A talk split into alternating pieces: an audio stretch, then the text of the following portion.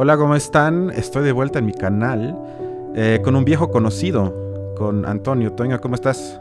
Un conocido viejo.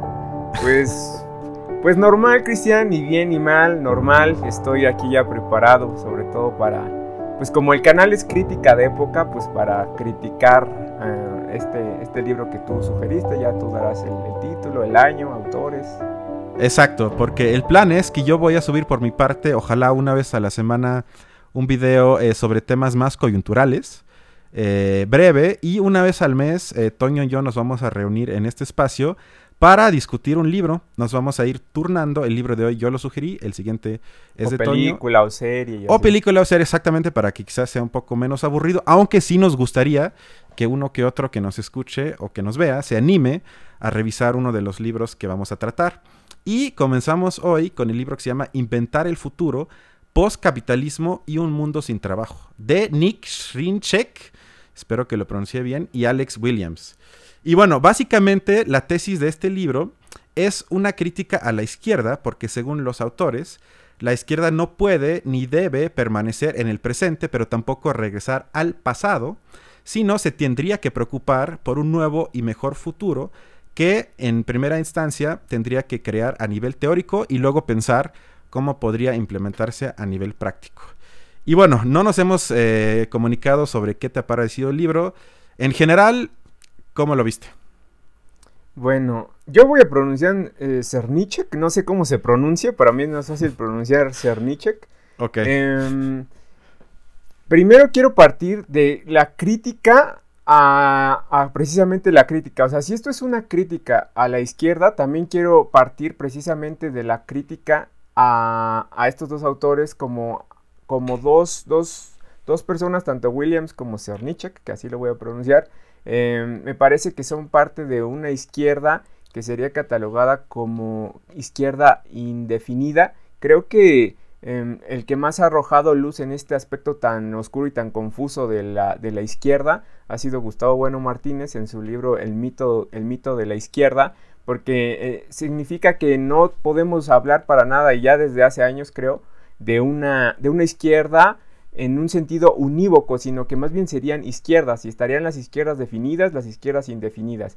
Creo que Cernichek y Williams representan también por antecedentes de su, de su manifiesto eh, aceleracionista, también con influencias de Nick Land, por ejemplo, y algo también ahí se va colando con el paso de, del tiempo, sobre todo los que han sido fervorosos seguidores de, de Watari y de, y de Deleuze Creo que ahí siguen, beben un poco de esto. Creo que aquí veo parte de esa izquierda indefinida, eh, que en su caso sería una izquierda divagante, que la izquierda divagante tiene que ver más con, con vanguardias artísticas, vanguardias académicas, em, y creo que ellos lo que hacen es sobre todo criticar a la izquierda extravagante. La izquierda extravagante tendría también mucho que ver con lo que ellos van definiendo, creo que se queda corto, se queda corto y al menos a mí no me sirve el término de política folk en cuanto a lo que ellos critican como lo local, lo pequeño, todo esto que ha venido haciendo la, la izquierda y la deriva en la que está la izquierda sobre todo. Por ejemplo, si hablamos de lo que va a pasar en algunos meses, no sé si a fin de año o hasta cuándo, no me acuerdo ya cuántos meses son, entre 9 o 12, probablemente sería hasta el otro año, cuando ya quede la, nueva constitución de Chile. Eso me preocupa, me preocupa porque a ver cómo queda esa constitución. Estamos hablando de la mezcla de izquierda indefinida, de la izquierda extravagante. O sea, si estamos pensando en que son 155 los que van a estar redactando esta, esta nueva constitución, los que conforman la Asamblea Constituyente, y, aproximadamente 44 o 45 mujeres pertenecen a organizaciones feministas. O sea, yo no sé cómo va a quedar esa. Eh, yo no sé cómo va a quedar. No sé cómo va a quedar esa constitución con tantos. O sea, esto para las feministas, estos artículos para los LGB, triple T, IQ y todo eso. Plus, ajá, todo esto. O sea, en ese aspecto yo creo que la crítica está totalmente clara en este libro que yo para mí es una crítica a lo que Gustavo Bueno llamaría la izquierda extravagante, ellos también por unas cuestiones... Eh, ¿A qué te refieres exactamente con extravagante?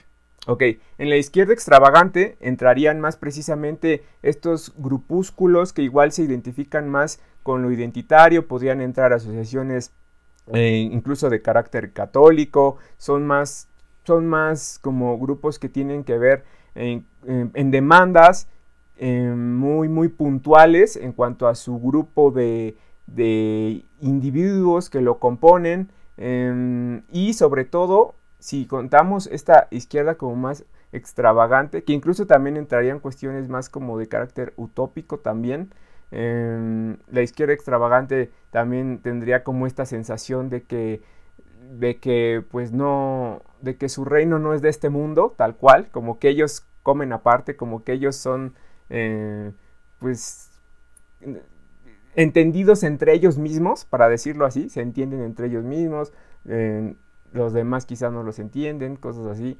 Cuando se da quizá hasta esta unión o esta convergencia entre izquierda em, extravagante e izquierda divagante, pues a veces eso lo, lo, lo toman movimientos políticos o partidos precisamente para cumplir esta demanda en este aspecto, esta demanda en otro. Y yo creo que un ejemplo claro podría ser el movimiento al socialismo en Bolivia o, o la propia o el propio, esta idea de, que incluso está en el nombre, de plurinacional, el, entonces creo que un ejemplo sí podría ser este movimiento al socialismo, incluso el gobierno plurinacional de, Bolivia, que recoge como que estas demandas, también ahí tiene que ver, eh, por ejemplo, lo de la Asamblea de Chile, ¿no? Em, bueno, la Asamblea Constituyente para la nueva Constitución chilena tiene que ver también, obvio, la cabida a los grupos indígenas, hay cupos para eso, todo este tipo de cuestiones. Eh, me parece muy clara, muy contundente la crítica que ellos hacen a esta política folk, a, a, precisamente como quedarse en estructuras del pasado, a enfocarse en cuestiones de lo pequeño, de lo local.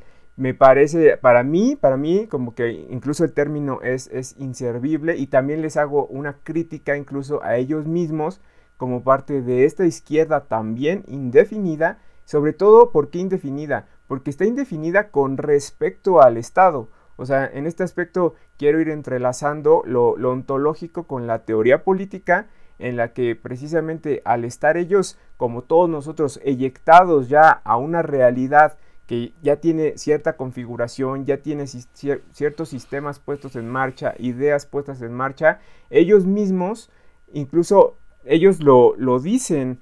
La tarea de la izquierda actual es echar, echar mano de una política de escala y expansión. Ok, estamos de acuerdo. Una política de escala y expansión. Junto con todos los riesgos que tal proyecto conlleva. Sí, totalmente. Ahora, ellos no se, no, no se encargaron en este libro de tampoco darle una dimensión política de escala y de expansión. No, no era su, intención, quizás no era su prioridad, y de hecho también lo dicen ellos en el libro al decir que se han concentrado más en el tema de la automatización plena y el fin del trabajo.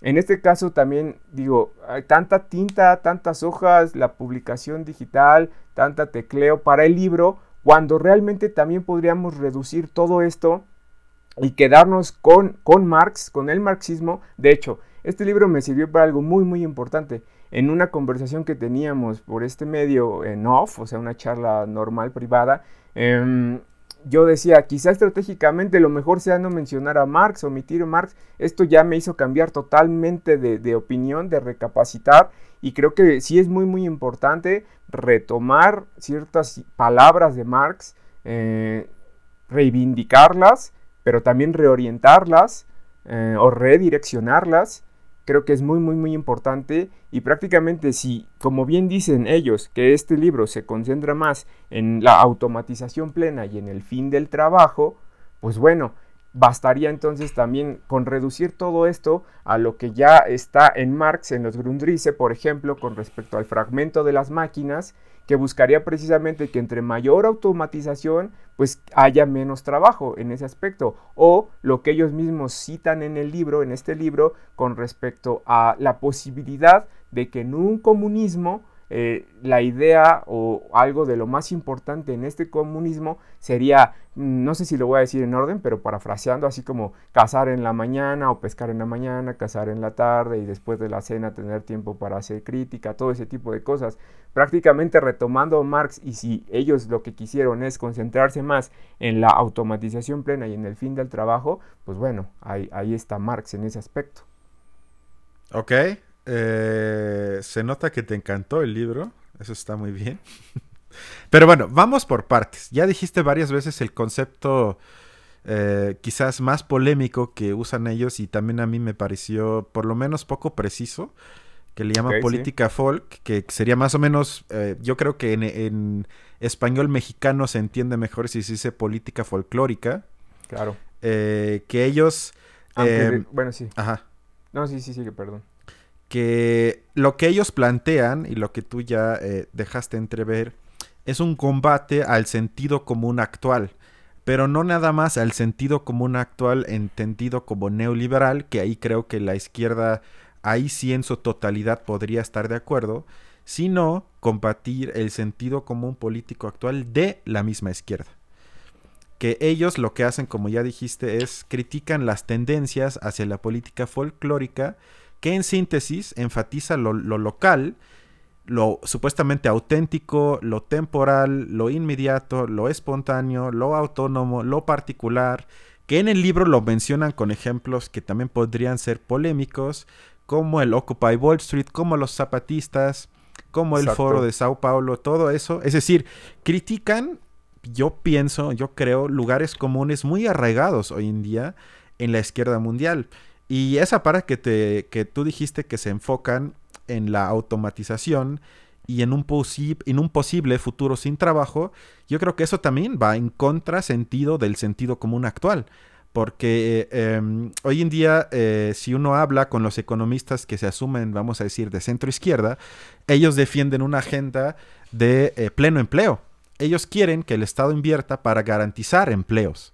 Eso es lo que trata de hacer, por ejemplo, ahorita, para hablar de algo empírico, Joe Biden en los Estados Unidos, apoyándose en la llamada teoría monetaria moderna.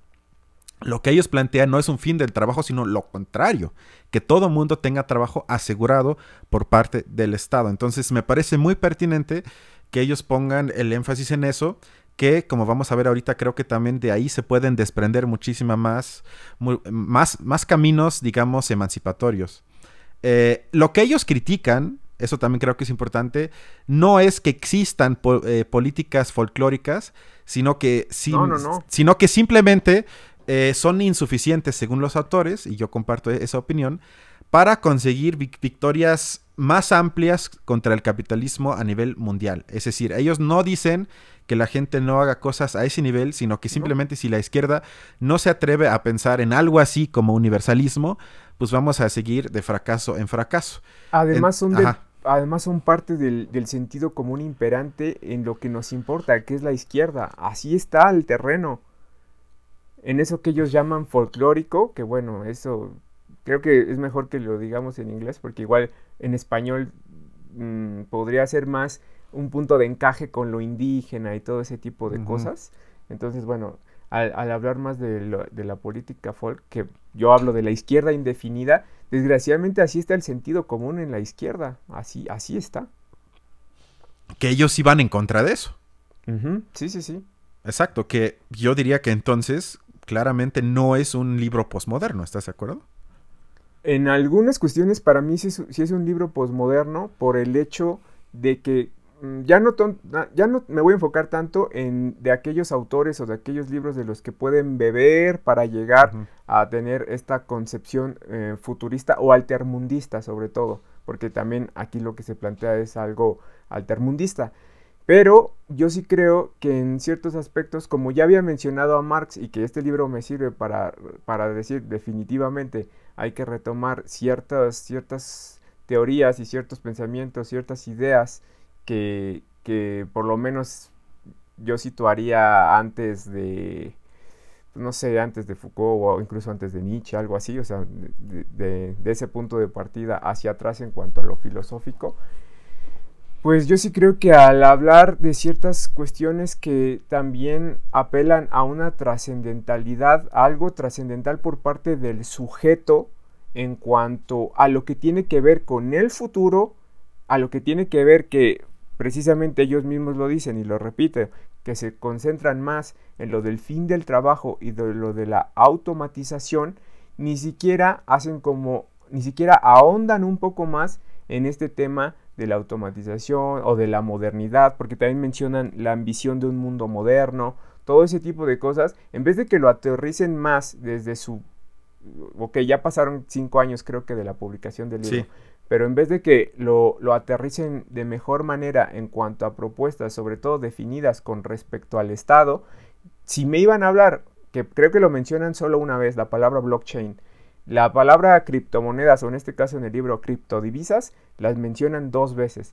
Y en lugar quizá de, ahondar más en la realidad, ya no te digo la de la que estamos hablando tú y yo ahorita, de este actualismo, sino de la de ellos al momento de ir publicando o construyendo el libro, creo que en vez de situarse más en, en, cuestiones más reales y de estar psicológicamente apelando a ese ego trascendental kantiano en el que su en el que es idealista y que tiene que ver precisamente con lo psicológico y se están como situando en un futuro posible o uno de los futuros posibles y una alternativa a lo, a lo existente, creo que ahí es donde se pierde como precisamente eh, puede haber en otros autores el, terreno actual, la realidad, el mapa, qué es lo que está puesto en, en marcha, qué es lo que hay actualmente para poder hacer ese ejercicio de crítica, de análisis y de diagnóstico, pero desde el presente, desde lo actual. Si ya existe y si ya, está puesto en marcha este sistema blockchain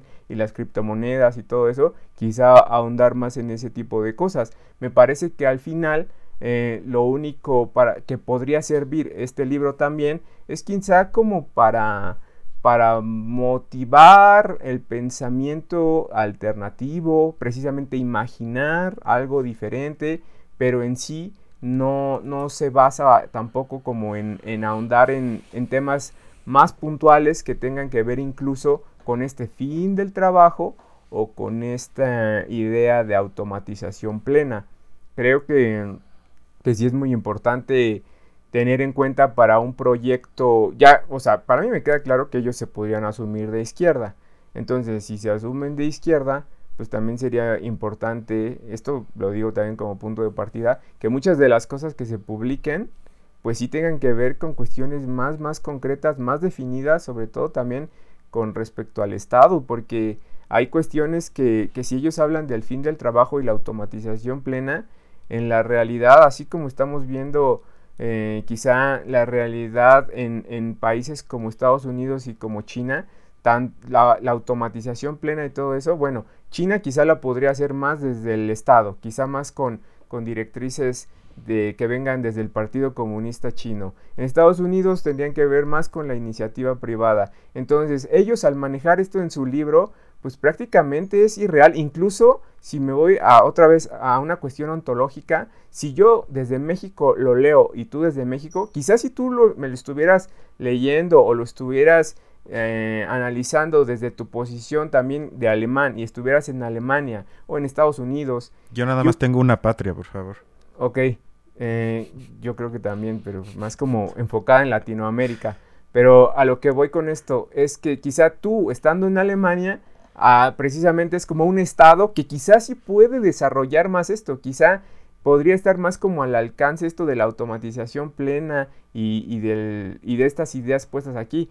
Pero este libro, también leído desde esta parte del planeta en Latinoamérica, es como que quienes tienen la capacidad incluso de desarrollar esa automatización y que también esa automatización estaría puesta en el mercado para generar ganancias. O sea, es, algo que podrían hacer empresas eh, o iniciativas por parte de Jeff Bezos, de Elon Musk. Y en el caso de China, pues el, gobierno también con, ciertas, con ciertas empresas eh, estatales o, por ejemplo, hay un, hay un carrito ahorita muy vendido eléctrico, eh, un carro eléctrico chino que ya prácticamente está vendiendo casi igual que el modelo que más se vende de Tesla. Y ahí son dos, es la participación de dos empresas del Estado, chinas y General Motors.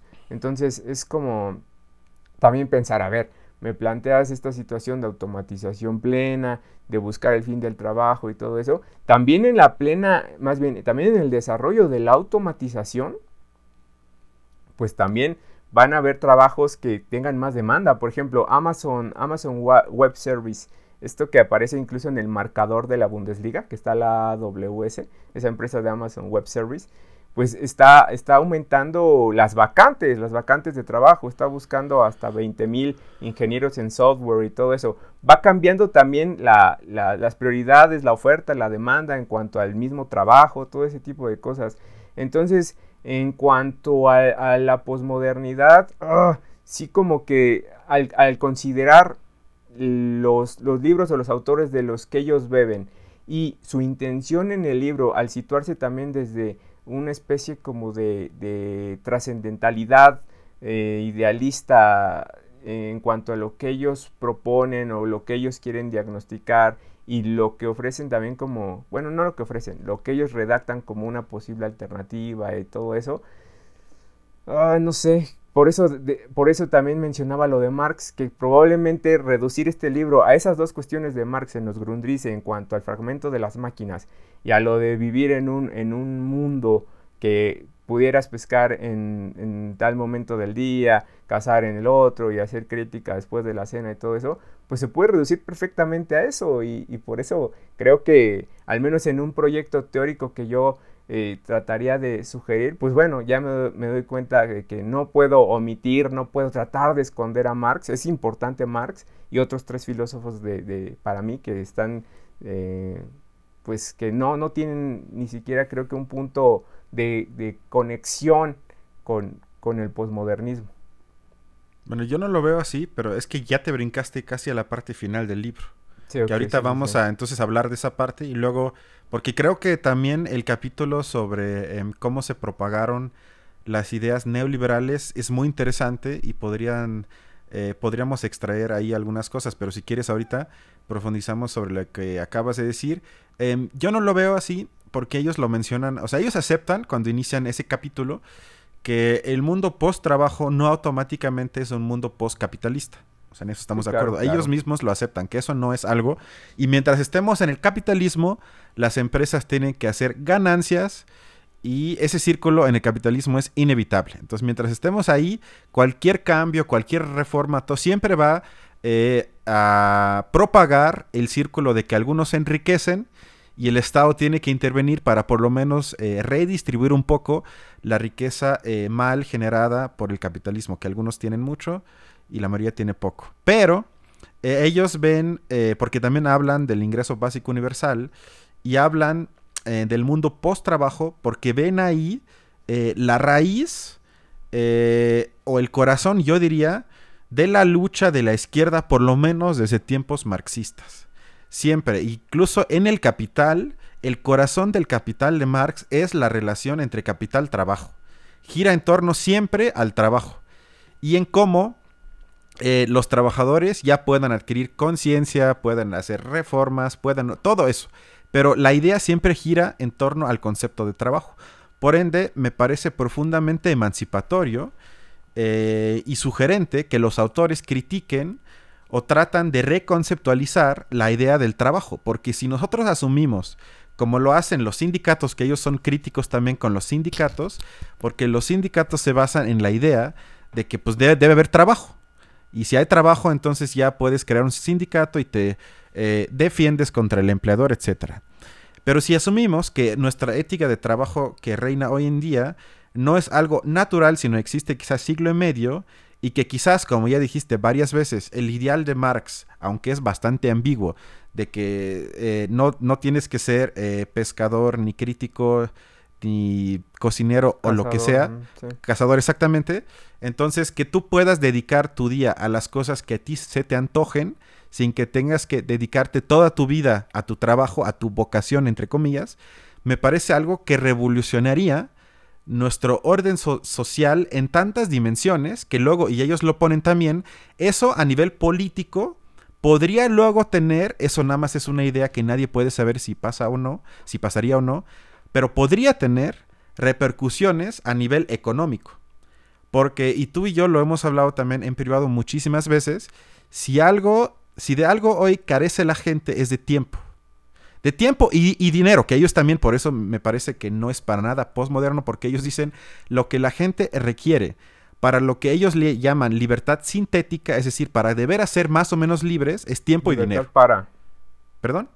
Sí, libertad sintética, libertad para. Exactamente, exactamente. Que sea algo no nada más negativo, sino positivo, exactamente. Que tengas libertad para. Y para eso requieres, como dicen los autores, tiempo y dinero. Algo que creo que nadie podría discutir en México. La mayoría de la gente carece de ambos, de tiempo y de dinero.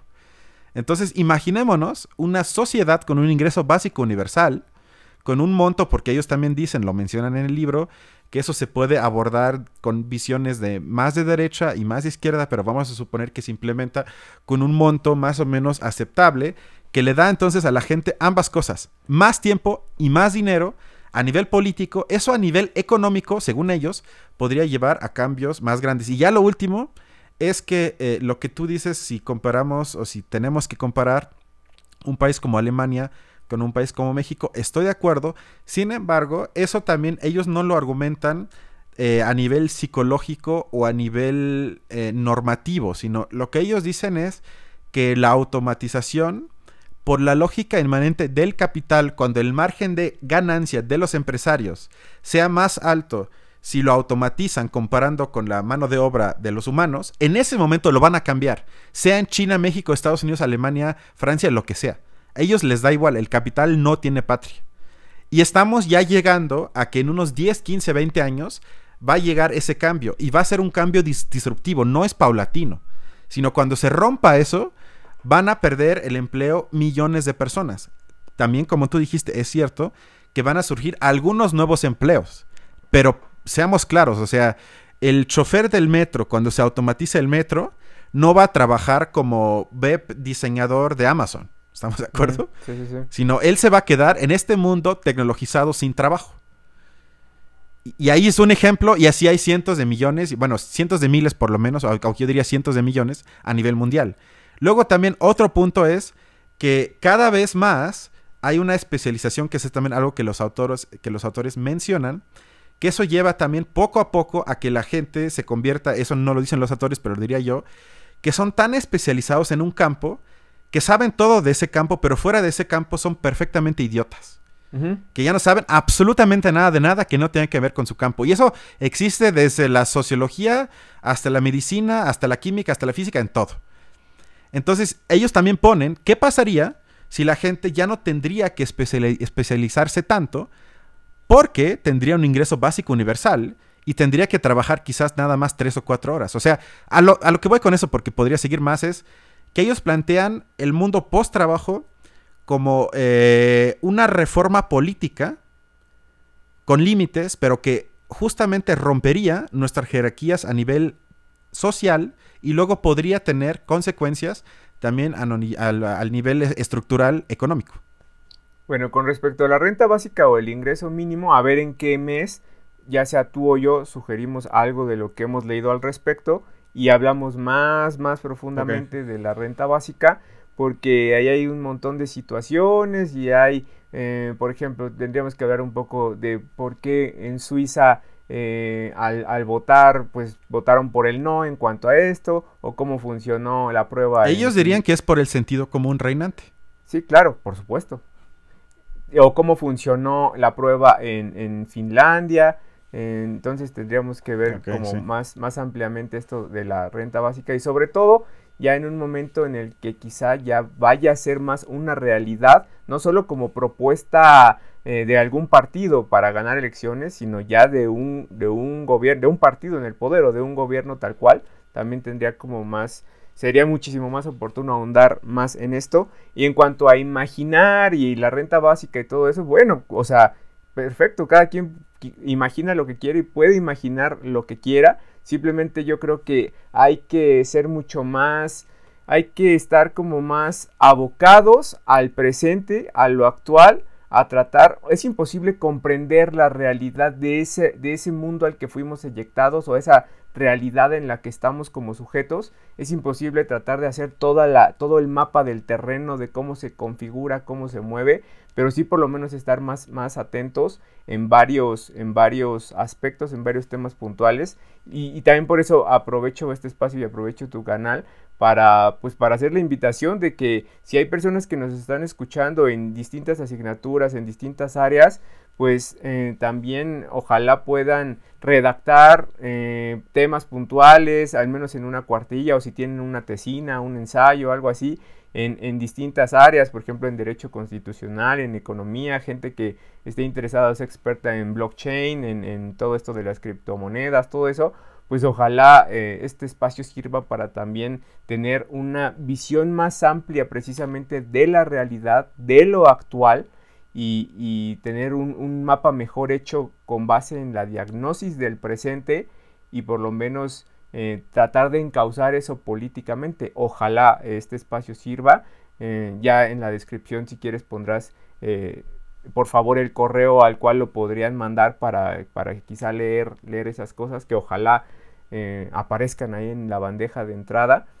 En cuanto a lo que decías del trabajo y el capital, eh, como quizá unidad, unidad mínima de análisis o la, el punto de partida para hacer lo que hizo Marx, lo que afortunadamente hubo alguien llamado Karl Marx que, que se dedicó a hacerlo y estudió, investigó y leyó todo lo que encontró en la biblioteca de economía, todo ese, todo ese trabajo que hizo Marx, afortunadamente existe, desgraciadamente en muchos aspectos es estigmatizado, eh, se ha vuelto también como leyenda negra. Yo creo que el marxismo y sobre todo a partir de, la caída del muro y todo lo que pasó en, la URSS.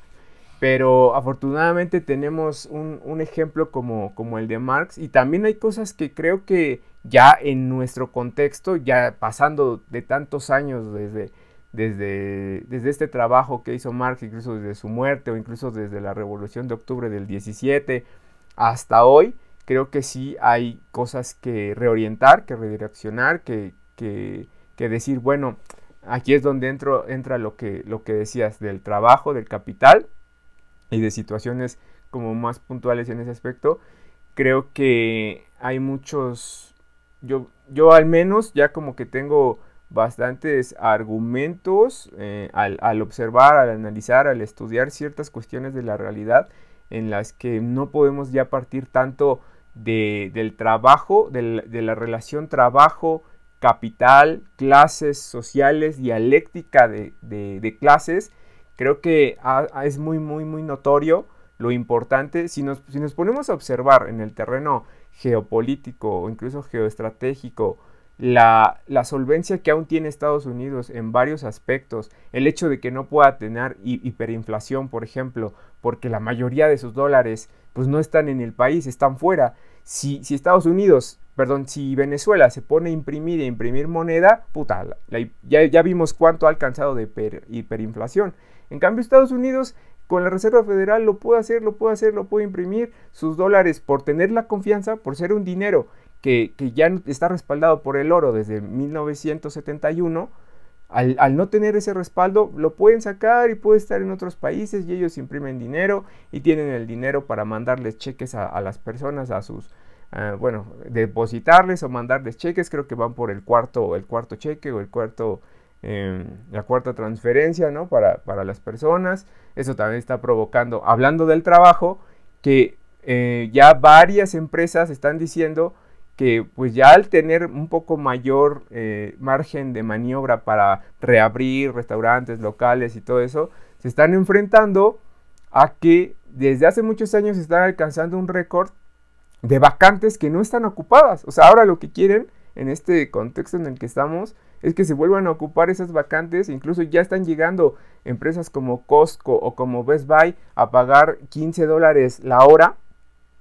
Eh, entonces, esto también está provocando que, ese sentido del trabajo hasta, se, hasta tenga cierto refuerzo, ¿no? En cuanto a, lo laboral, en cuanto a que haya estas, estas ofertas, a aumentar el, salario, eso a ver si en una de esas no, trae problemas en cuanto al, a lo que hay para, o sea, el aumento de inflación, el aumento de los salarios, el aumento de los costos, todo este tipo de, situaciones.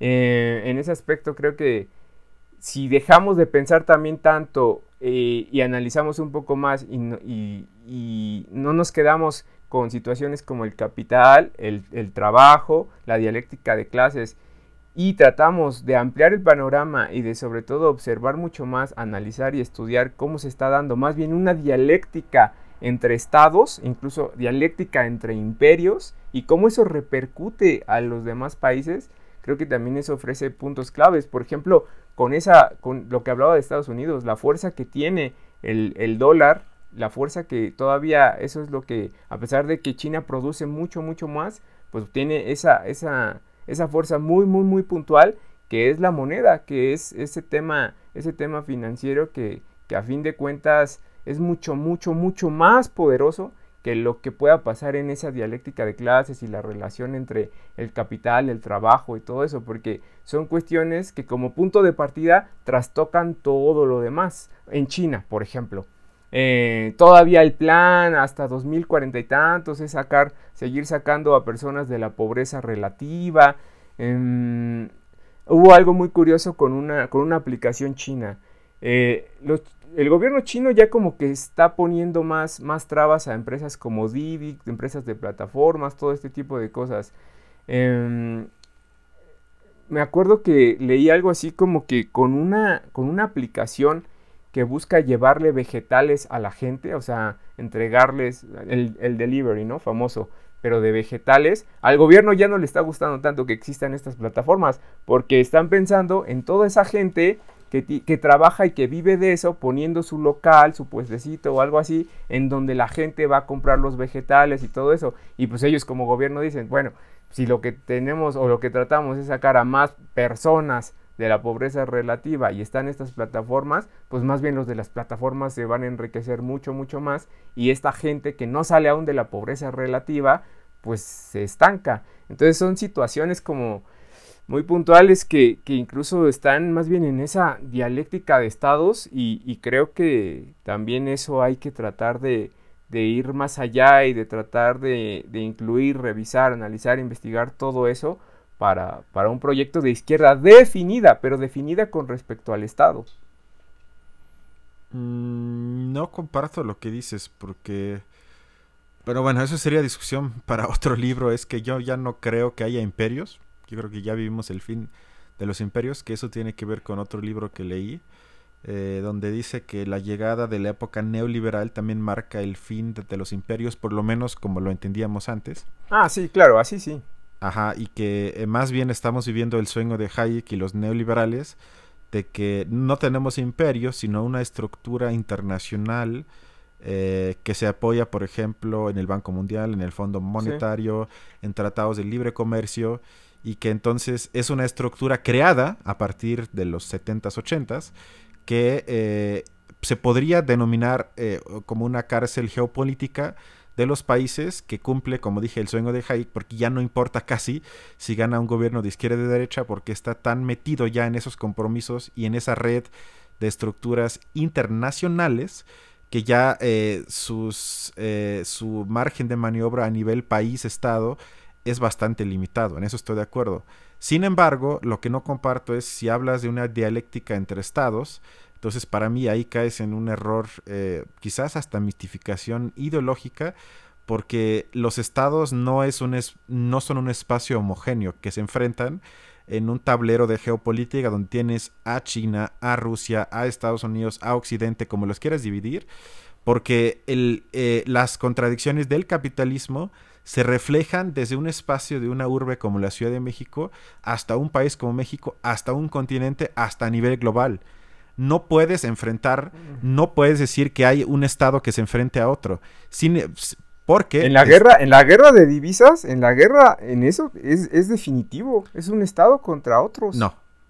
para mí no, para mí no, sino simplemente tienes eh, intereses del capital que son intereses globales. Sí, también, también. Exacto, que no son homogéneos. O sea, no hay el capital o las familias que dominan, sino el capital eh, tiene un interés. Entonces, a veces hay lucha por recursos estratégicos que le convienen o por divisas, como dices, a cierto país eh, para tener una ventaja sobre otro. Eso sí, sin embargo, a nivel de élite, y eso es muy interesante, lo que pasó, por ejemplo, ahorita con la crisis del COVID. O sea, es una línea en todos los países, el enriquecimiento de la élite del 1% en todos los países ha sido prácticamente similar. Prácticamente no hay diferencia. Es decir, que no depende de geopolítica o lo que sea, sino de la lógica del capital que se sigue reproduciendo, insisto, a nivel mundial. O sea, quitando Corea del Norte, no hay país que no esté en esta lógica. Y ellos lo dicen, o sea, claro, no, no se meten en eso, eso es cierto, pero ellos hablan muchísimas veces de algo universal. Y para mí, cuando hablan de algo universal, es que porque ya no quieren hablar de Estado-nación, sino quieren trascender eso, y una vez que trasciendes eso... No, pero eso no es idealismo. Claro que no. Que sí.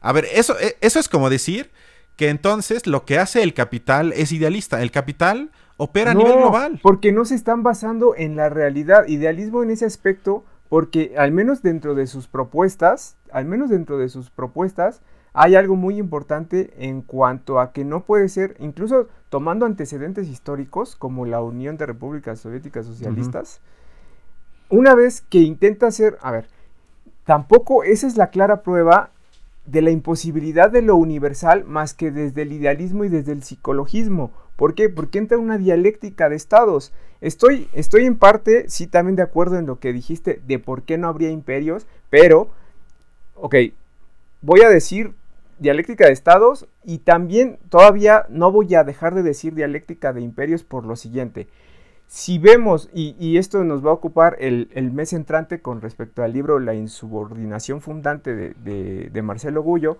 eh, si vemos la importancia, la injerencia que tiene Estados Unidos en muchos países de Latinoamérica, por ejemplo el problema que hubo en Bolivia con el litio, lo mucho que va a estar Estados Unidos metido con el litio en Sonora, por ejemplo. Es que espérate, ahí, ahí está el error. Es que no es Estados Unidos.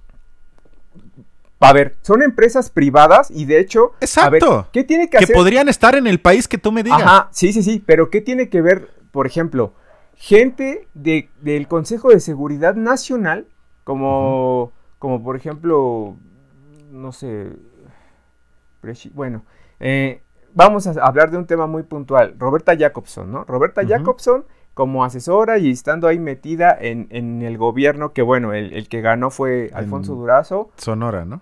Alfonso, sí. Bueno, Durazo. Alfonso Durazo, sí, cierto, sí, sí, sí. Eh, va a estar metida ahí y también hay muchos intereses y relaciones entre capital, o, sea, entre el capitalismo, entre las empresas privadas y también los estados y su hegemonía. Sin duda también tiene, tiene una relación directa. Y en el caso de China es mucho más, más evidente el tema del estado, de lo gubernamental y las empresas subordinadas al estado.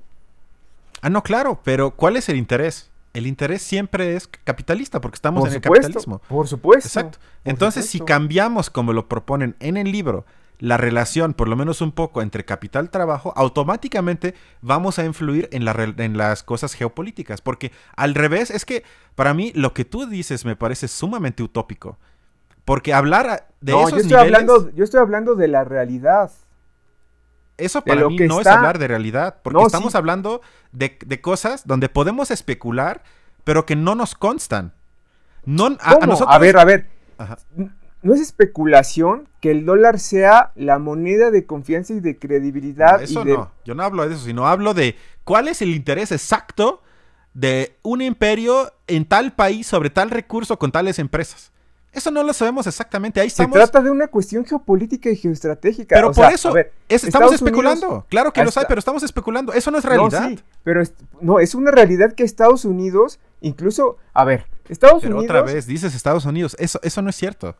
A ver, ¿cuál es el país del mundo que tiene más bases estadounidenses de todas las que pero estoy de acuerdo, pero el problema es, y eso para mí es un error ideológico, hablar de un país. Un país es algo ficticio. Si hay algo no real, es un país.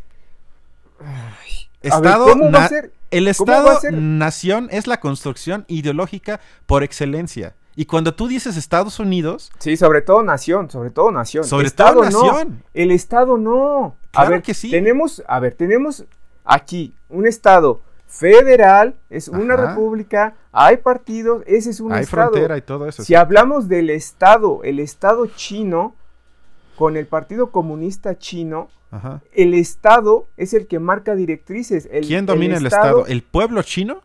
Por supuesto que no. Pues ahí está. Eso es lo que estoy diciendo, justamente. Exacto. Y lo que se propone en el libro es cambiar la relación dentro de cada país con la élite de cada país, o sea, con el interés del capital, exacto. Exacto. Por eso, por eso, por eso para mí es cero idealista, cero. Porque parte justo de eso. No va a pasar, no va a pasar en Chile, a, pesar de lo que ocurrió en, antes de la pandemia, lo que ocurrió a finales del 2019, y por más que se estén organizando y haciendo una asamblea constituyente, y que ahí vayan a converger las ideas de la izquierda extravagante, bueno, la izquierda indefinida con respecto al Estado, porque lo importante es el Estado, precisamente como ese sentido común vendría tal cual. O sea, es posible, pero en mínima escala es imposible. Eso es lo utópico. Eso es lo utópico. Que el sentido común pudiera irse convirtiendo al sentido común que ellos manejan en el, en el libro, precisamente desde tú y yo hablando esto, o que lo escuche la gente o algo así. Precisamente esa es mi crítica, que tampoco hay una, ellos no son parte de una izquierda definida con respecto al Estado, son parte de lo mismo en cuanto a esa izquierda indefinida, precisamente. Porque lo que tú dices, que es justamente que, que el, pueblo chino, no, no, lo que están haciendo en China no va a ser la dictadura del proletariado. Por no, obvio no. que no, por supuesto que no. Exacto. Entonces, son cuestiones reales, muy reales, puntuales, que por ejemplo, si, nos, si agarramos lo del libro y pensamos en la sociedad política estadounidense y decimos, bueno, igual y se va cambiando este sentido común y a lo mejor a pesar de que hay candidatos como Bernie Sanders o Elizabeth Warren, que Warren, por ejemplo, tenía entre sus propuestas sí restarle poder a Amazon, a Facebook, a Google y todo este tipo de cosas, la realidad, la realidad, sin utopías, es que estos dos, estos dos eh, precandidatos para, para, para el Partido Demócrata no iban a estar en la, en la contienda, no iban a llegar. Iba a estar uno que más o menos ahí eh, no rompiera tanto con el statu quo y ese tipo de cuestiones. Es precisamente eso eh, a lo que llamo que solamente desde una postura y desde una definición con respecto al Estado por parte de la izquierda, quizá, quizá, y aún así creo que ahí eh, lo veo casi casi imposible, quizá eso, llegando al poder, pueda revertir lo demás. Es que ese es el punto. Y ellos, eh, porque eso lleva, para eh, hablar un poco más sobre el libro, eh, al capítulo, creo que es el 4, donde ah, lo titulan ¿Por qué están ganando ellos? Y con ellos se refieren a la hegemonía neoliberal. Y creo que sí con eso responden a lo que tú pediste. O sea, ellos no dicen que el sentido común va a cambiar porque se juntan algunos para hablar o porque se escribe un libro, sino el último capítulo se llama Cómo construir pueblo, que es el que a mí menos me gusta, de hecho. Pero en ese capítulo ellos piensan, bueno, ¿cómo podemos construir esta fuerza hegemónica que poco a poco vaya por lo menos moldeando lo que ellos llaman sentido común? Y además lo mencionan en el libro que también a mí me parece muy acertado. Dicen, entre la élite en los años 50, 60, 70, el sentido común era keynesiano. Algo que hoy en día eso nos parece totalmente imposible. No era un sentido común neoliberal desde siempre, sino la élite en ese entonces, en todos los países del mundo, quitando la Unión Soviética, que era otro caso, el sentido común era keynesiano, no era eh, neoliberal. Porque, y por eso yo siento que, o creo que si hablamos a nivel geopolítica, siempre estamos hablando, pero sin que se diga, de relaciones entre política y economía del capital de un bloque hegemónico que se enfrenta a otro. Lo cual puede estar muy interesante, fascinante y juego de ajedrez y lo que sea. Sin embargo, ningún bloque hegemónico en la historia de la humanidad ha representado algo que se podría llamar mínimamente de izquierda. Porque no existe, porque no va en esa lógica.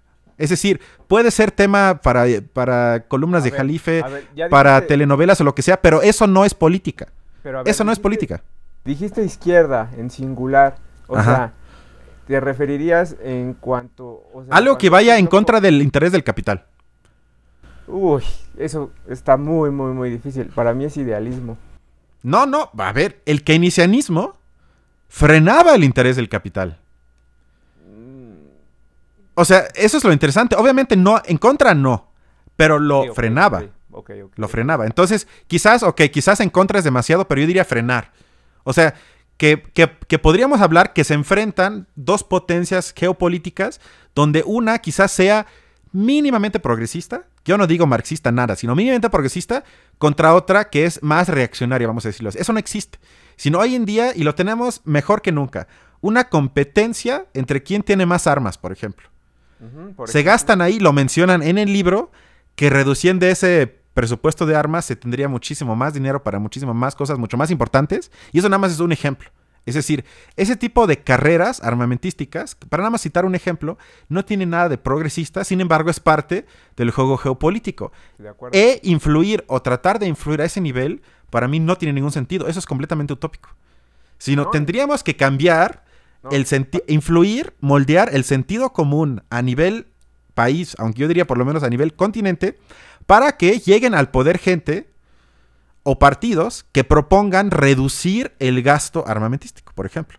Frenas el interés del capital y tienes más presupuesto para otras cosas. Eso sería un ejemplo. Pero eso para mí no es utópico. Utópico es lo otro. Partir desde ahí. No, partir no. Solo se puede transformar estando ahí. O sea, supongamos que en seis, o siete países de este continente, bueno, no todos, de México hacia el sur, seis o siete países que a partir de un proyecto político lleguen al poder y entre ellos haya una cooperación y haya propuestas precisamente para dar este cambio de sentido, eh, así es, así tendría que ser. Que desde, desde la gente, desde los partidos, ahorita Chile va a perder una gran oportunidad, pero bueno, eh, que desde, ese, desde esta desde esta organización y de estos proyectos sobre todo, porque lo que interesa sobre todo es un proyecto que trate de abarcar lo más posible la realidad para precisamente tener en cuenta los ejes que hacen que se coordinen ciertas situaciones para que así se dé la realidad que estamos viendo post eh, capitalista, neoliberal, etcétera, sobre todo también que la que lo, lo ampara desde los gobiernos, o sea, la democracia liberal también ampara mucho esta, esta situación que estamos viviendo, tal cual. Entonces, solo así, desde el proyecto, desde un, partido que quizá llegara al poder, solo así se puede cambiar de una forma más, más fuerte el sentido común y sobre todo si hay cooperación, como lo que acabo de decir, si fueran seis o siete países de este continente, bueno, de México hacia el sur. Pero ellos plantean eso, pero bueno, eh, vamos a profundizar un poco, porque creo que sí me parece interesante lo que dicen sobre los neoliberales y cómo construyeron la hegemonía hoy pues prácticamente global, es que, eh, como ya dije, ya nadie se puede imaginar, pero ponen en el libro que en los años 40, 50 todo inicia eh, con el coloquio Lippmann, que es una serie de intelectuales que se conformaban de periodistas, académicos, economistas, sociólogos, filósofos, etcétera, que se reunían, según yo, una vez al año para crear en ese momento un proyecto totalmente marginado, teórico, que según ellos iba o podía entrar en escena en un momento de crisis del en ese entonces sentido común keynesiano. Y me parece muy importante es que ellos ponen énfasis en un malentendido muy común en la izquierda a nivel mundial sobre qué es neoliberal y que contrapone entonces Estado con mercado. Y eso nunca eh, decían los neoliberales, sino ellos decían los mercados no existen por naturaleza en contraposición contra los liberales clásicos, sino decían tenemos que usar al Estado para crear las leyes necesarias para crear mercados y luego protegerlos contra voluntades democráticas que vayan en contra del interés de los mercados y por ende del capital. Es muy importante porque ahí ya se complican las cosas, estamos de acuerdo, porque ya podríamos decir un gobierno como AMLO que quizás se asume como más ah, como un Estado que interviene más o que hace más política, no necesariamente es menos neoliberal. Eso complica las cosas, pero es muy, muy, muy importante. Y luego también el segundo punto es que es un proyecto colectivo, que eso es algo, y Toño lo sabe que yo he insistido desde años, es decir, que no es algo que surge de un genio solitario como Marx, por ejemplo, sino que es un proyecto que se va forjando tomando en cuenta la realidad empírica y que surge de, diálogos, que incluso hay un libro entero que condensa todos los diálogos de los coloquios neoliberales, y que luego se traslada a soluciones políticas cuando el momento político lo requiere. Que eso es algo que dice Friedman, cito, solo una crisis real o percibida, eso también es muy importante, que a veces hay crisis que quizás ni siquiera son, pero la gente la percibe como crisis, da lugar a un cambio verdadero, como diría AMLO. Cuando, una, cuando esa crisis tiene lugar, las acciones que se lleven a cabo dependen de las ideas que existan en ese momento. En mi opinión, esa debe ser nuestra función básica. Desarrollar alternativas a las políticas existentes para mantenerlas vivas y disponibles hasta que, hasta que lo políticamente imposible se vuelva políticamente inevitable.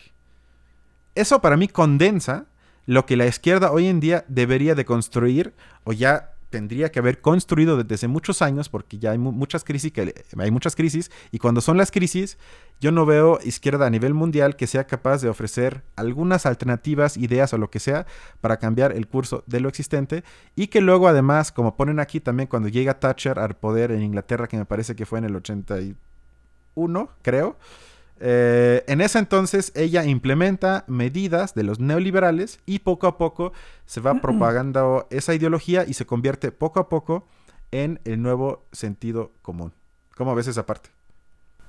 Bueno, es una, es una realidad lo mucho que puede influir, tanto podríamos considerar cómo influyó Marx, por ejemplo, en la Revolución de Octubre, en los bolcheviques, en todo esto, cómo influye en personas como Friedman, como eh, incluso antes Keynes, eh, tal vez von Mises, em, Hayek. Aquí lo que quiero hacer énfasis con esto que acabas de mencionar, que sí, que sí es importante incluso a nivel teórico, pero también sumamente insuficiente, ya se trate de Marx, de Friedman, de von Mises, de Hayek, de Keynes, del que sea, porque apelando un poco a lo que sería la agnosiología o la teoría de la ciencia, al estar hablando de situaciones o de áreas que son... Eh, ahí en la teoría de la ciencia, por ejemplo, de Gustavo Bueno, habla de, de, las, de las actividades que son más de carácter alfa operatorio y beta operatorio. En lo beta operatorio está más en donde parte del campo de estudio está el, el ser humano, está el sujeto. En este caso, por ejemplo, la economía. La economía no es una ciencia, y perdón, pero quien cree que la economía es, una ciencia es un pendejo. Pero bueno, en este caso, eh, en este tipo de cuestiones como, como la economía, las soluciones o los problemas de un Estado o los problemas de la economía no lo van a resolver los economistas. O sea, no tiene ningún sentido eh, que, que, tampoco se trate de estructurar todo el funcionamiento de un Estado a partir de directrices económicas, pues no, o sea, totalmente no. También por eso que tú hablabas de lo del proyecto, pues va más allá de, economistas, va más allá de expertos en derecho constitucional, tiene que ser un grupo amplio, eh, interdisciplinario y, precisamente pues los economistas no, no, no van a resolver los problemas, o sea, ahí es en, en, algún aspecto en el que quizá la economía ha estado eh, sobrevaluada o sobre, pues sí, sobrevalorada en, el aspecto de poder resolver problemas que son muchísimo más, más complejos. Y también me parece absurdo por parte ya sea de Lenin o de Thatcher o de, o de Reagan querer, querer adoptar y, poner en marcha en un país, en un estado, proyectos a partir de, de, de algo que, por ejemplo, nada más estaba hecho, construido básicamente entre Marx y Engels. Se necesita algo mucho, mucho, mucho más complejo para aplicarlo y para ponerlo en marcha. Sí, en eso estamos de acuerdo, pero creo que ahí sí entonces compartimos que eso eh, falta en la izquierda. Digo, hablando de izquierda, sé que eso también es complicado, pero que falta, digamos, en los bloques emancipatorios a nivel mundial, que se preocupen por ese tipo de proyectos para tener por lo menos algunas ideas que se podrían implementar cuando llega el momento de crisis y la gente pide quizás opciones, porque creo que ahí sí nadie podría negar que, que, simplemente eso en los últimos por lo menos 30 años pues no, no ha existido. Algo así le vendría ahorita muy bien a la Asamblea Constituyente de Chile. Ándale, exacto, exacto, exactamente. Exactamente, porque ahí sí creo que es como tú dices, que al final, cuando leamos la Constitución, va a ser, van a ser cambios mínimos el sentido común va a seguir siendo el mismo y lo que tú dijiste únicamente van a agregar algunas demandas de grupos minoritarios que no eh, superarían las políticas folclóricas mencionado en el libro que hoy les presentamos. ¿Estás de acuerdo, no? Sí. Y ya para terminar, porque se nos acabó el tiempo casi, lo último que me interesa es, ya quitando toda la discusión, ¿tú estarías o verías con ojos positivos un futuro donde ya no tendríamos que trabajar para sobrevivir o no? ¿Te, refieres al trabajar precisamente a la remuneración? Exactamente, perdón, sí, exactamente. A ese, a ese tipo de trabajo, exactamente. Ok, yo creo que hay cosas que solucionaría incluso el fin, pero esto es una utopía incluso infantil, ¿eh? o sea, nada más lo menciono porque hay cosas que se solucionarían a partir del fin de las formas dinerarias, sean criptomonedas, sea dinero fiduciario, lo que sea, eso solucionaría varios aspectos en cuanto a una colaboración de, las personas que son parte de un Estado, eh, esa colaboración que haya entre todas para sacar adelante lo que se tenga que hacer para tener electricidad, para tener agua, para cumplir con vivienda, con educación, con todo ese tipo de cosas, y que entonces esas actividades, todo eso que se haga, ya sea en, en, en quizá instancia bueno, pero es que solo lo podrían hacer países extremadamente desarrollados, que sea a partir de la automatización o que entonces sería más ligado a la vocación, al gusto, a las preferencias y que trate de, haber como una cooperación a partir de esto en, en, los trabajos. Entonces, si yo me pongo un día a soñar despierto, precisamente en que no haya eh, esta remuneración y con tu tiempo tú puedas hacer eh, tengas esta, esta libertad sintética, esta libertad para, pues sí, obviamente sí, pero al ser materialista, al ser realista, bueno, tengo que despertar del sueño instantáneamente. Ok, sí, creo que ahí estaremos de acuerdo, pero yo ya me conformaría con algo que también mencionan en el libro, que citan a Keynes, que ya Keynes, si no me equivoco, en 1930 eh, lanzó un pronóstico equivocado donde decía que en 2020 la gente iba a trabajar únicamente 15 horas a la semana, porque ya en ese entonces uno de los sueños era por lo menos reducir las jornadas laborales. Y creo que ahí sí podríamos coincidir y eso sí creo que también estaríamos de acuerdo que eso no es una utopía. Es decir, por lo menos la izquierda debería de preocuparse que la gente trabaje menos, gane un poquito más y con eso quizás también suba el nivel ya no digo de politización, sino quizás de las discusiones políticas y quizás con eso eh, podríamos apoyarnos para salir un poco, poco, poco a poco de las políticas folk, como lo llaman en el libro. Eso del trabajo y la renta básica y todo eso, mejor ocupamos toda una hora para, para esos temas. Ok, es un buen tema para el futuro. Y bueno, a menos que tengas algo que decir, eso sería todo por hoy. Sí, eso, eso sería todo. Y bueno, dejo el correo electrónico que ojalá pues lleguen como cuestiones más como articuladas o desarrolladas en cuanto a distintos temas, eh, ya sea economía, ya sea derecho, sobre criptomonedas, blockchain, tecnología, todo este tipo de cosas, mínimo una cuartilla, máximo 15, ojalá caiga algo. El correo es perdiendo el partido arroba gmail.com, perdiendo el partido porque lo vamos perdiendo por goleada. bueno, y pueden mandar lo que sea, si nos quieren insultar, a mí me divierte mucho eso, entonces eh, nos pueden mandar. Eso, eso, en los comentarios de aquí de crítica de época.